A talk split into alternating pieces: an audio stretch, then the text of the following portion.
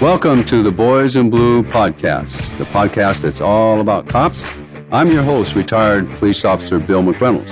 You have tuned in, undoubtedly, to the most informational law enforcement podcast out there today because we'll talk to real cops, some active, some retired, and we'll get the inside story on law enforcement.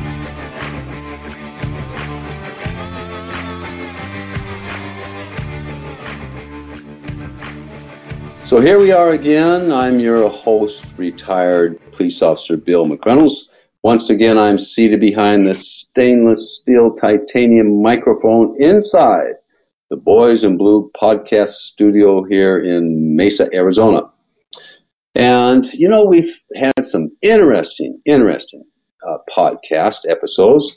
And today we have a, a little bit of a different twist, but very good. I was As many of you have heard of the famous toughest sheriff in America, Joe Arpaio. He was on the podcast as a guest one time, and uh, he just ran for sheriff in Maricopa County here again in Arizona. Uh, he lost that bid, but, you know, uh, in talking to him and just mentioning him and all the, the difficulties he had with the former uh, administration, how they tried to railroad him and brought all kinds of actions against him and charges. And and uh, our guest today had a big part in uh, raising money to help defend Joe Arpaio against some malicious prosecutions. And it was a su- successful outcome for Joe Arpaio. But we are so pleased to have as our guest today, Jim Foltis. He is a former police officer in from Lynbrook, New York, P D, and he spent many years there, retired. He was twenty-three years. He was executive director of the Law Enforcement Alliance of America, uh, had a big part in pushing forward uh, H R two eighteen bill uh, signed by President uh, Bush in two thousand four, it's the Police Officer Safety Act. And recently now, he is the current president of the National Center for Police Defense. And you wonder, these policemen that get maliciously charged, uh, they get charged, indicted before all the facts are in. And we've all seen it happen, and especially us guys in law enforcement, former law enforcement. There's an unfairness that goes about it. There's uh, politicians that come out lambasting the officers before they even know the facts. And sometimes the facts that you see a little ten second clip from somebody's cell phone doesn't tell the whole story. And many times the, uh, sometimes the uh, political situation is anti-law enforcement. And that's the beauty of having a National Center for Police Defense, which Jim Foltis is the president. So, Jim Foltis, we have you on the line today, and we're so glad to have you. We welcome you as a guest. Well, thank you very much, Bill. I'm I'm glad to be here, and the Boys in Blue, and uh, it's uh, really, really special that uh, Joe had recommended Uh, for me to be on the show, because uh, Joe Arpaio is a, is not only a friend, but he's just one of the greatest people that I've ever known. Uh, I truly wish that he had succeeded in his bid to be sheriff. He probably is uh, one of the fairest and uh, and best sheriffs that have ever been elected, and he was certainly Uh, taken the Obama administration went after him relentlessly, uh, charged him with a federal misdemeanor, and if if you can believe, a misdemeanor charge could actually cost over a million dollars in legal fees, uh, and they just never never stopped.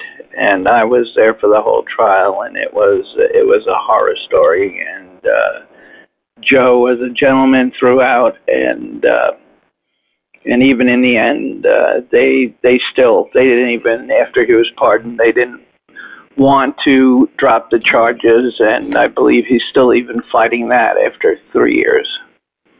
Well, that doesn't surprise me. And you speak highly of Joe. Uh, we couldn't respect him more here in Maricopa County. In fact, here's the deal. Here's the kind of guy Joe is. He's got thousands and thousands of followers. He returns my phone calls. You know, he's just that kind of guy. Everybody's equal in his eyes, and uh, he takes care of people, and he's just a gentleman, and he got a lot of heart. And the latest word from Joe from last week, he told me personally, he says, you haven't heard the last of me.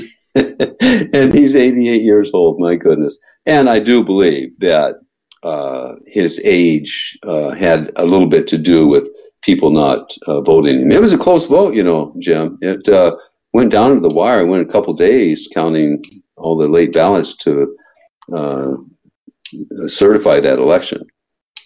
Uh, I, I know. It was just uh, absolutely amazing. And, uh, I, I mean, you can't find a sharper mind, eighty-eight or eight. He is just uh, the the sharpest man I know. So uh, he's, he's unbelievable. And uh, you're probably right. Uh, a lot of people look at age, and uh, that may be why. But I, I know it was very, very close. I watched it. I know the last time I had looked, it were, they were five hundred votes apart, and I don't think that, that he actually lost by much more than that. So close. It was a close one. It was a close one.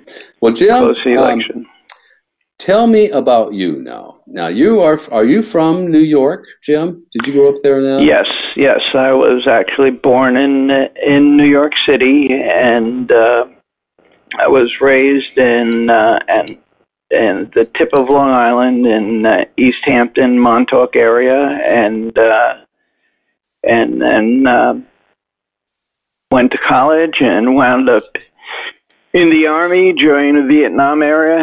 I had enlisted and uh, and then uh, wound up getting out. Never actually had thought about becoming a police officer, and uh, at one point I had met a uh, a highway patrol police officer. At that time they were called park park police officers because they did all the parkways in New York, and, and they actually did away with that position. And he said to me, he said, uh, he said, why don't you go back Uh, and take this Nassau County police test? And uh, he said, uh, they'll pay for you to finish, to finish your college. And uh, he said, you'll do very well. And uh, so I actually became motivated, took the test, and that was the year, that was nineteen seventy-four. I took the test, and about two thousand people took the test. It was the most people that had taken the test, and the test was uh, challenged by, uh, at that time, by females, and it was held up.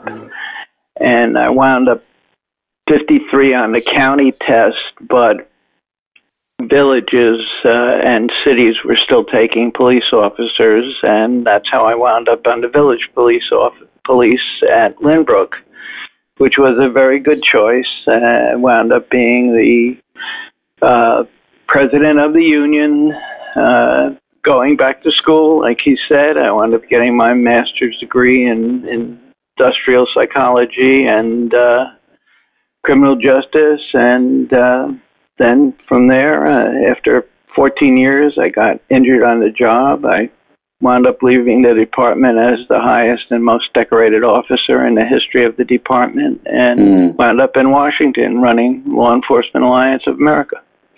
Wow. So you ran the uh, Washington Alliance, Law Enforcement Alliance of America, for twenty-three years? Yes, sir. Wow. Wow. And uh, we we did uh, we did a lot. It was a we tried to do something uh, that was a little different.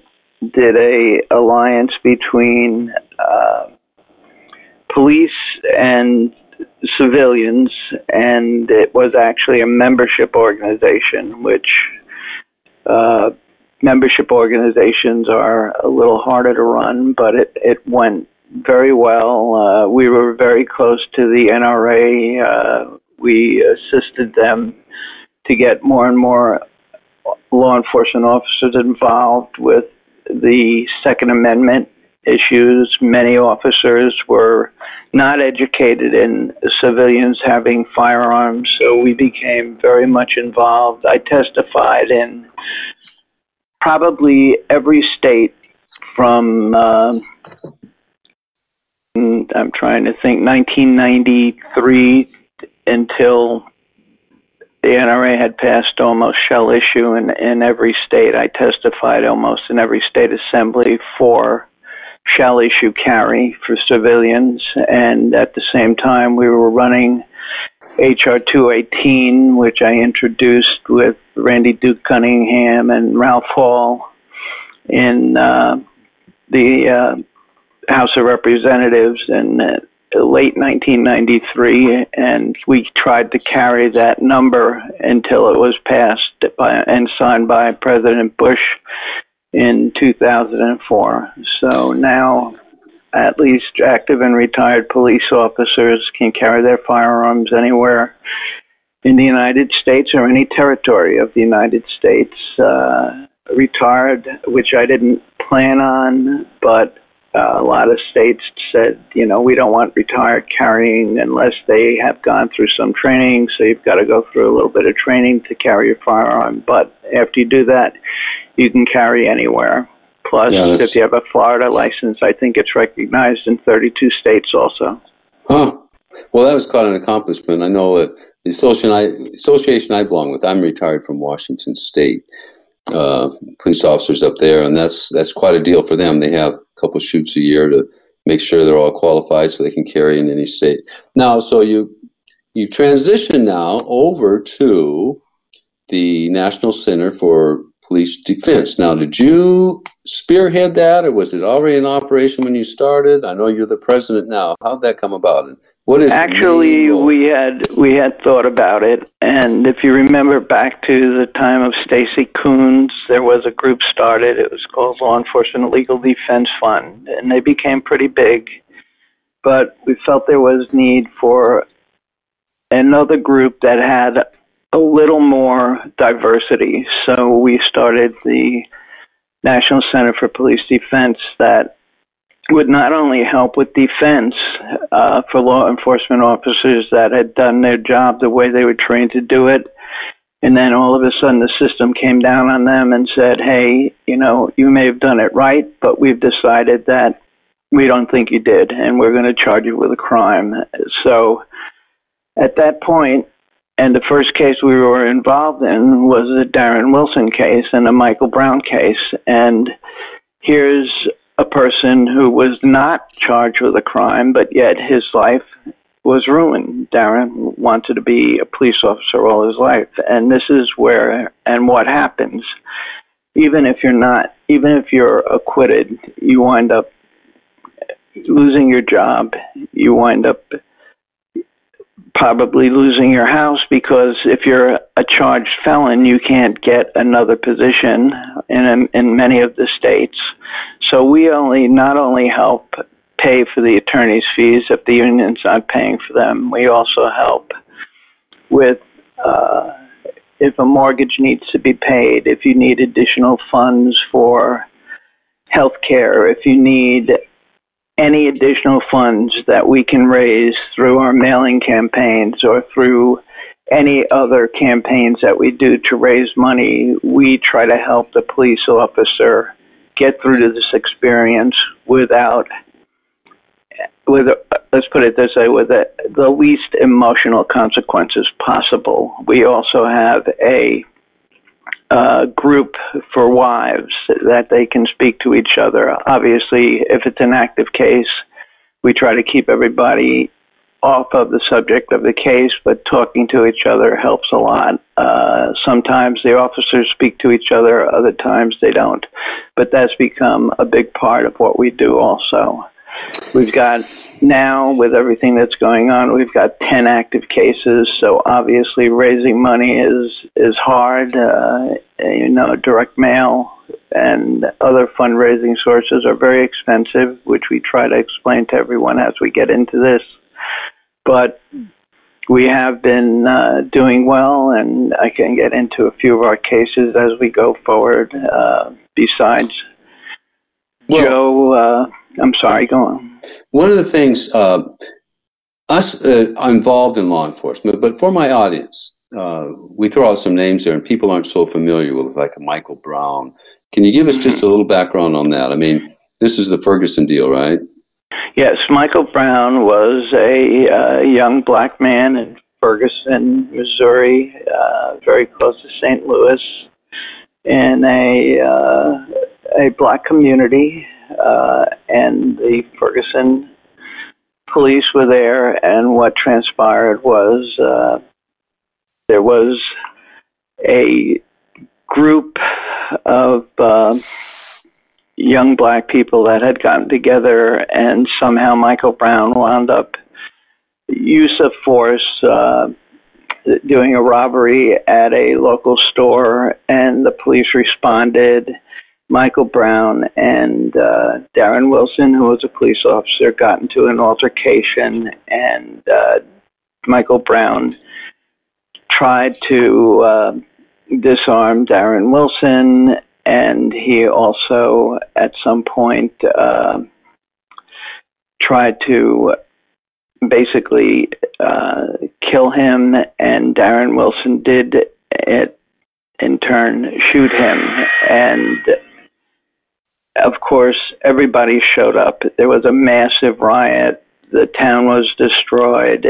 Uh, the D A uh, put together a grand jury right away, and Darren Wilson went before that grand jury. And of course, Al Sharpton was there, Jesse Jackson was there, everyone was there. He was already convicted of a mur- as being a murderer before he even got into court.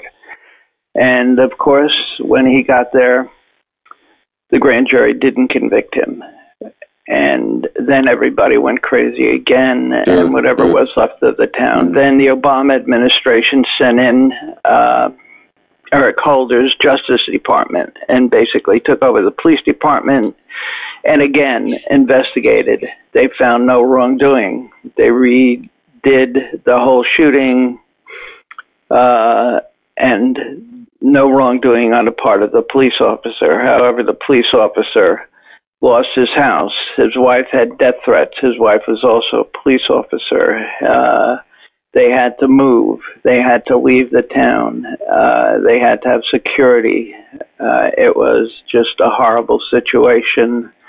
And uh, as it turned out, um, again, he, uh, the police officer, this in this particular case, was found not even in court. He was found not guilty before he even got into court, and basically lost everything, had to start his life over. And just recently, a new district attorney in the Ferguson area, after five years, had tried to bring the case up again and re-indict, but it didn't get off the ground. Yeah, isn't that something? You know, and then that, so that's a lot of, people don't realize it, I'm sure. And I'm, I know I don't know all the, the ramifications, but you get a young cop like that. He's, he goes through that situation. He defends himself. He's found.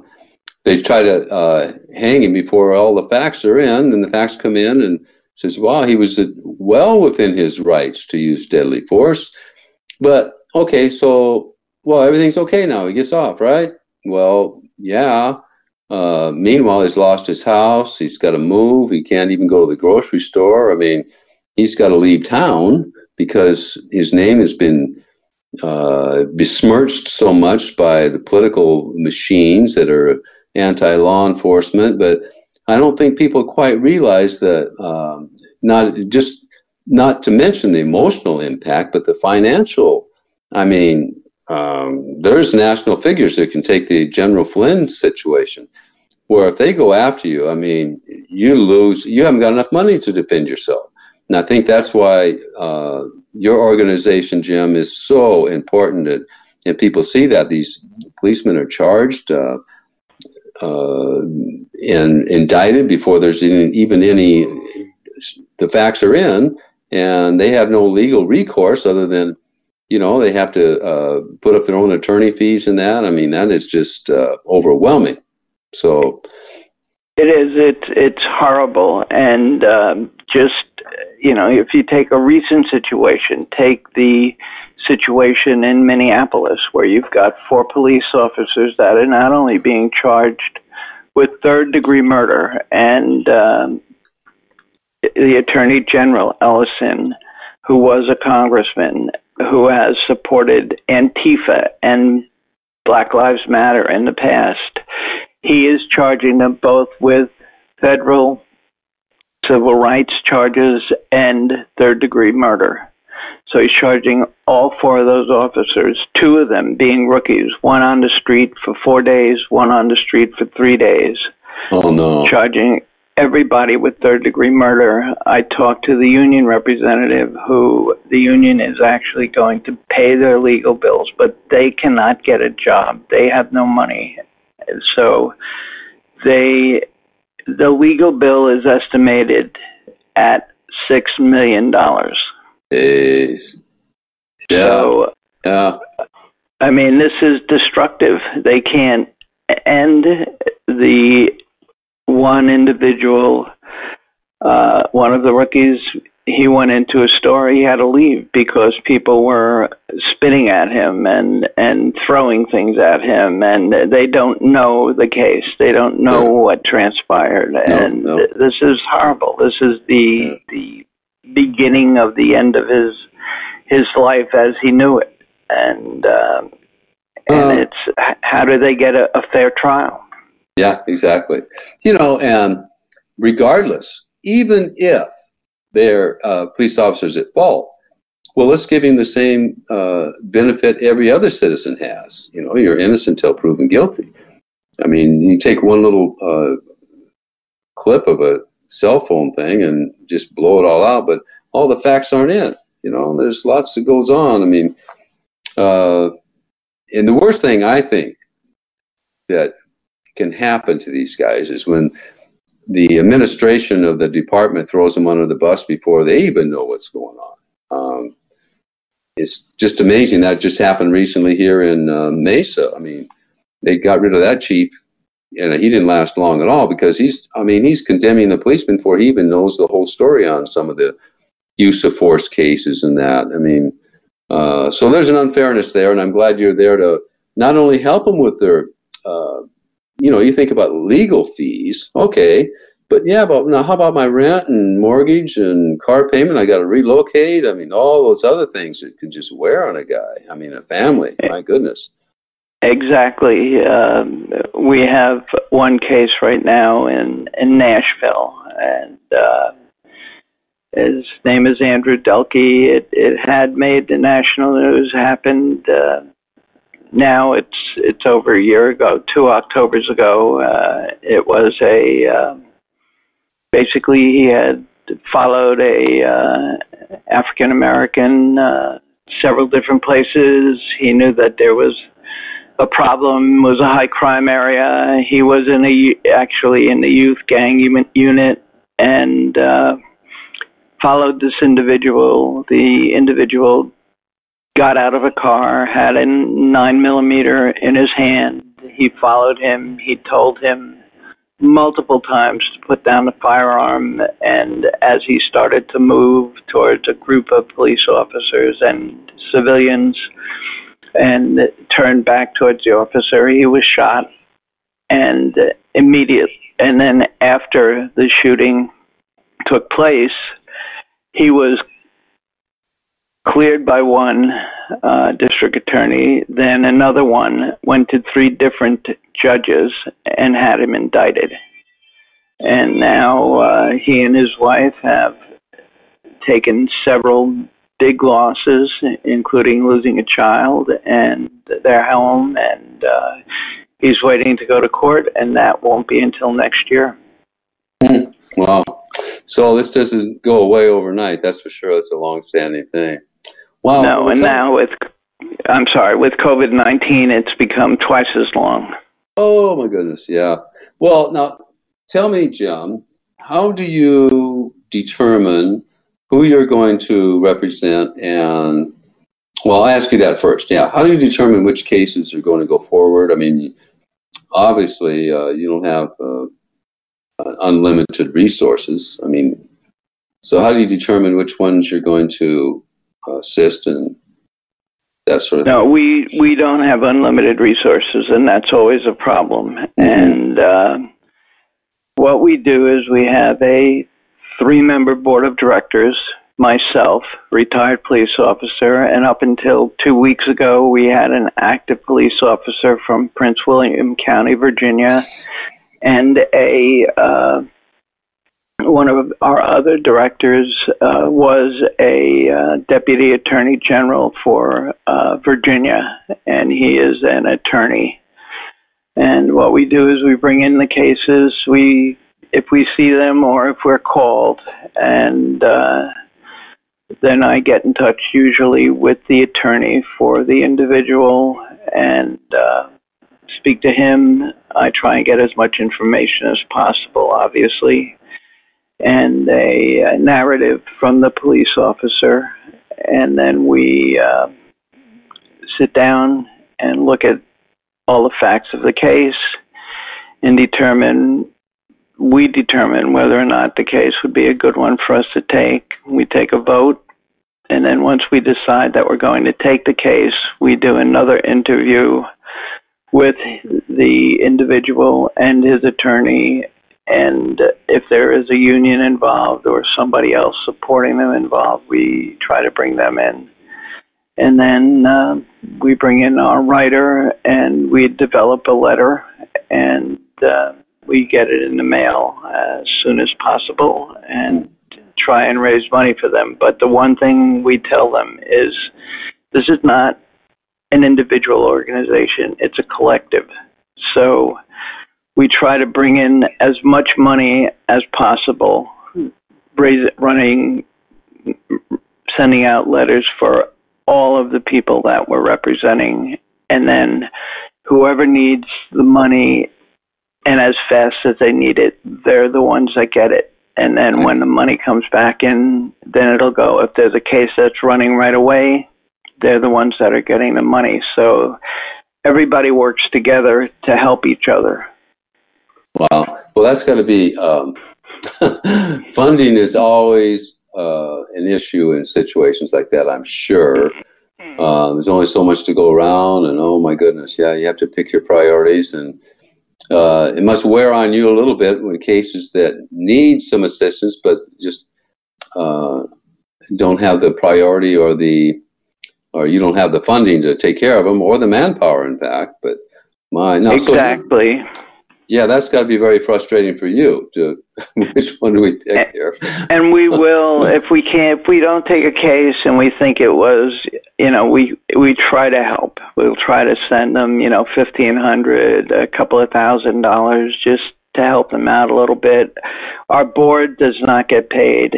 Uh, we do have uh, several part-time employees that uh, help because as we're getting bigger, I just.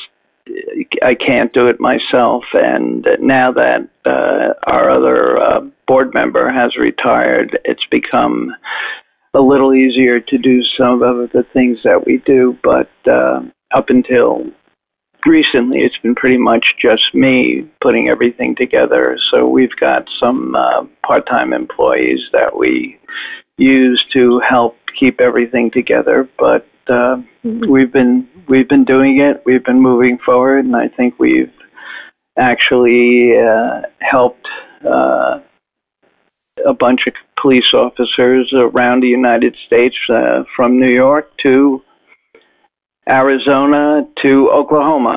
So we're yeah. we've been we've been moving forward very fast, and now uh, it seems like just more and more. We just uh, about a week ago to. Oklahoma cops from Wilson, Oklahoma called us and said, we need help. And uh, not only do we help, but we also have two New York attorneys uh, that are very good. And if they don't have an attorney and we can't get anybody else, we can. We have these attorneys that will usually work pro bono or work for what the union is paying. And they're both very, very good, and, and they'll uh, help if needed. But if not, we get them a local attorney, and it just happened. Just happened that I knew uh, somebody from uh, from Oklahoma, and she took the case. Oh wow, that's great. Well, now, um, how long has the National Center for Police Defense been in existence, Jim? It was started in January of two thousand fifteen. We got okay. our non nonprofit status in September, so we're okay. a five oh one c three. I see. So this is kind of, you're still getting your moorings and learning the ins and outs and all that sort of thing. Boy, I tell you, it's handy uh, to have experienced people at the helm. I mean, for instance, okay, I just happen to know somebody in Oklahoma. You know, things like that, they... Uh, That means a lot when you have some experienced people at the helm, but it is a learning curve, I'm imagining, for sure. Um, it is, now, and now and now we just started the Police Officers Defense Coalition, which will be a political arm of uh, our groups, and uh, not this election, but probably next year we will get involved in some of the states, and uh, I've also we've also put together two new bills. I'm sure you've heard that uh, people are talking about taking away qualified immunity for police officers, mm, which geez. is a big protection, and it, it is something that they want the Supreme Court to look at. We're working with um, Representative Banks from Indiana, and uh, he wrote the legislation. We're supporting the legislation. Uh, we actually were going to write it, but he already did a great bill. And uh, qualified immunity, I'm not sure if everybody knows what it is, but pretty much it's a it protects police officers from somebody turning around and suing you for making a minimal mistake. If you say something wrong while you're speaking to them, if you quote the wrong part of the law, if you looked at somebody in the wrong way, they could sue you.